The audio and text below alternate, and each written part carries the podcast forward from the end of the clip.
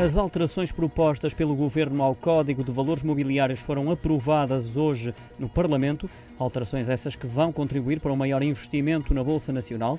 A proposta do Governo dividiu os partidos, mas acabou por ser aprovada na generalidade, com os votos favoráveis do PS, Iniciativa Liberal, abstenção do PSD, CDS-PP, do PAN, Chega e da deputada Cristina uh, Rodrigues. Os votos contra vieram da parte do Bloco de Esquerda, do PCP, do PEV e da deputada Joacine Catar Moreira. A proposta do governo vai, segundo o secretário de Estado das Finanças, João Nuno Mendes, permitir uma redução de custos muito significativa para as empresas e favorecer a chegada do investimento internacional, tornando mais fácil a entrada de novas empresas no mercado de capitais nacional, no momento em que é fundamental a capitalização do tecido económico português.